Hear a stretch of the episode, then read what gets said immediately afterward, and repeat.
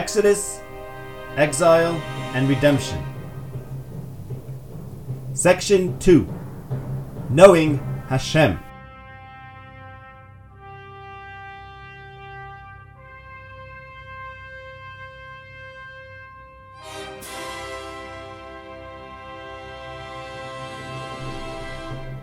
Chapter 9 Yaakov's fear and the unfinished quest for divine understanding.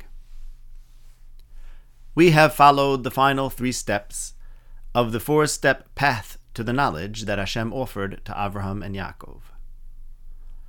A person in possession of a refined character will have faith in universal moral goodness, believing that the world is moral as he is.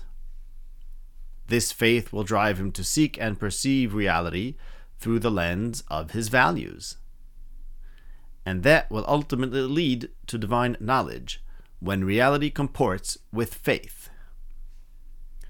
Before delving into the initial step that shapes a refined character, let's explore a tale from the Torah that will help illuminate the path.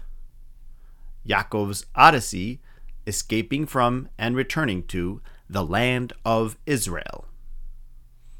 As we shall see, a deficiency in Yaakov's character hindered him from attaining the knowledge of Hashem that was offered to him at the onset of his journey.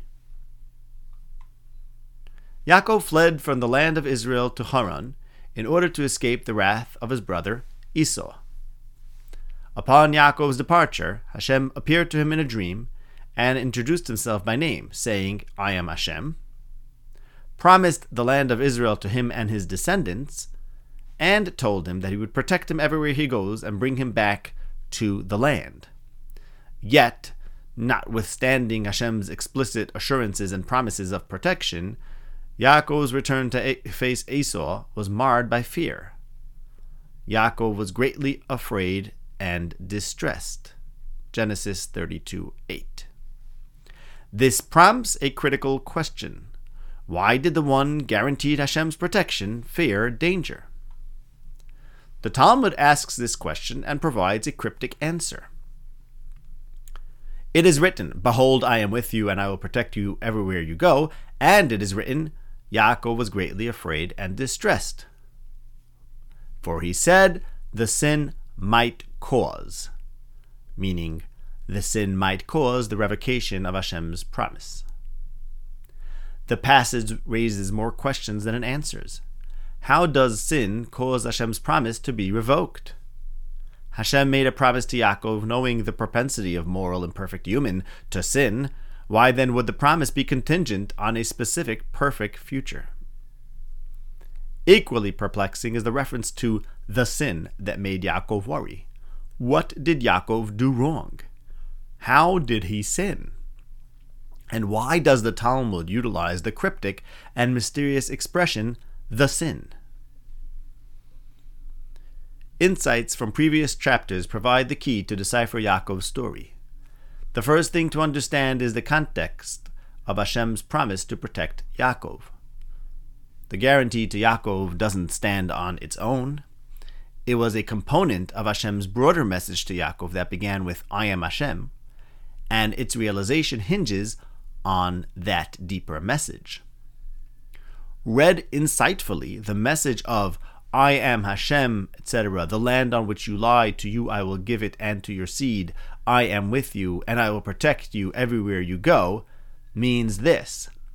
If you realize the promise of knowing Hashem, the result will be receipt of the land and divine protection. In light of this understanding, it becomes clear that Yaakov's fear signifies a failure to grasp this knowledge fully. He was afraid because he didn't fully integrate the central message of his dream, which is, I am Hashem. In line with this, upon awakening, Yaakov stated that he lacks knowledge. Indeed, Hashem is in this place, and I did not know. Indicating that the offer of knowledge could not be fully realized, as discussed previously.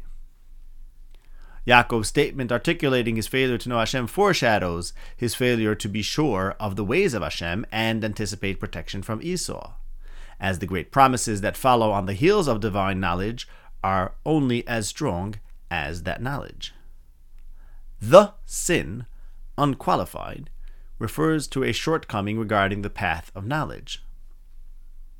For man's highest obligation is to walk the path whereby he approaches Hashem, and thus his core sin is to err in navigating it. Being afraid of the sin means to lack knowledge of Hashem and the security and peace fostered by this knowledge. Where specifically did Yaakov's deficiency lie? In which step of the prophetic course did he falter? This will be the subject of the coming chapters.